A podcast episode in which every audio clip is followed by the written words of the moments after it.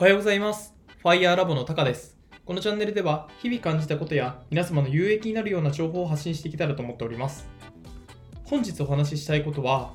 後回しにしない技術という本を読んでということ話です。はい。皆さんは書店で後回しにしない技術という本があるのを知っていますか？こちらですね、もともと自分は YouTube の本要約サービスというか本要約チャンネルを見て、えっ、と、これ読んでみようかなと思って、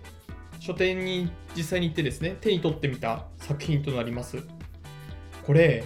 人生においてあなたができない理由っていうのは全部後回しにしてるからだっていう、まあ、あの、テーマがあってそこのテーマからその後回しにしない技術っていうかモチベーションの上げ方っていうのを20個紹介してくれてます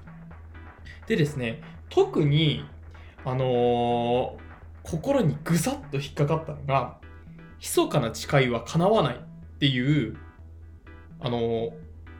お話だったんですねお話というか技術だったんですねでこれってあの例えば自分の中であの周りには言わないけどこうしたいっていう目標とかってあったりするじゃないですか。でそれはまあ叶わないよって言ってるんですよね。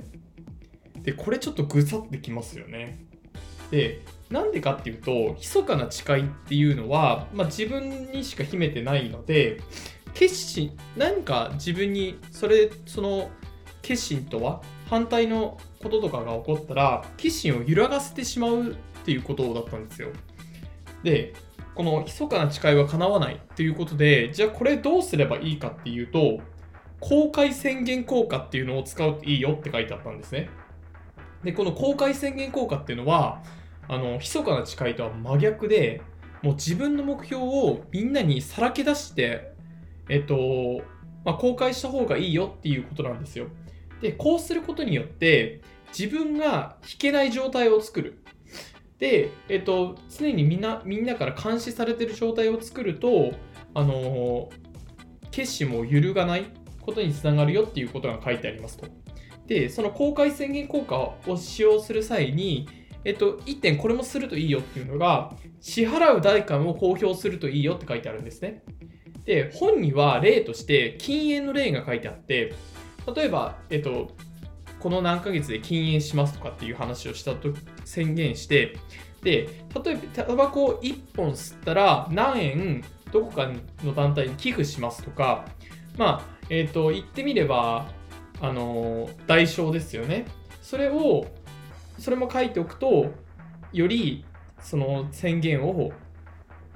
達成する確率が上がるよっていうことが書いてありました。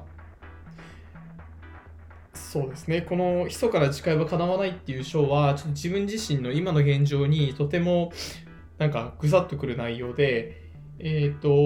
ちょっと現在今、密かな誓いを立てているところなので、そちらもなんかブログやこういう音声配信の場で発信して、皆さんからこう監視されている状態を作ってですね、自分が後に引けない状態っていうのを作ることによって、目標達成に近づいていけたらなと思っております。とこの後回しにしない技術ってあのすごくいいことがたくさん書いてある本なのでまた紹介させてくださいそれでは本日は後回しにしない技術という本を読んで特に密かな誓いは叶わないという章から学んだことをお話しさせていただきました。ご清聴していただきありがとうございました。ではまた。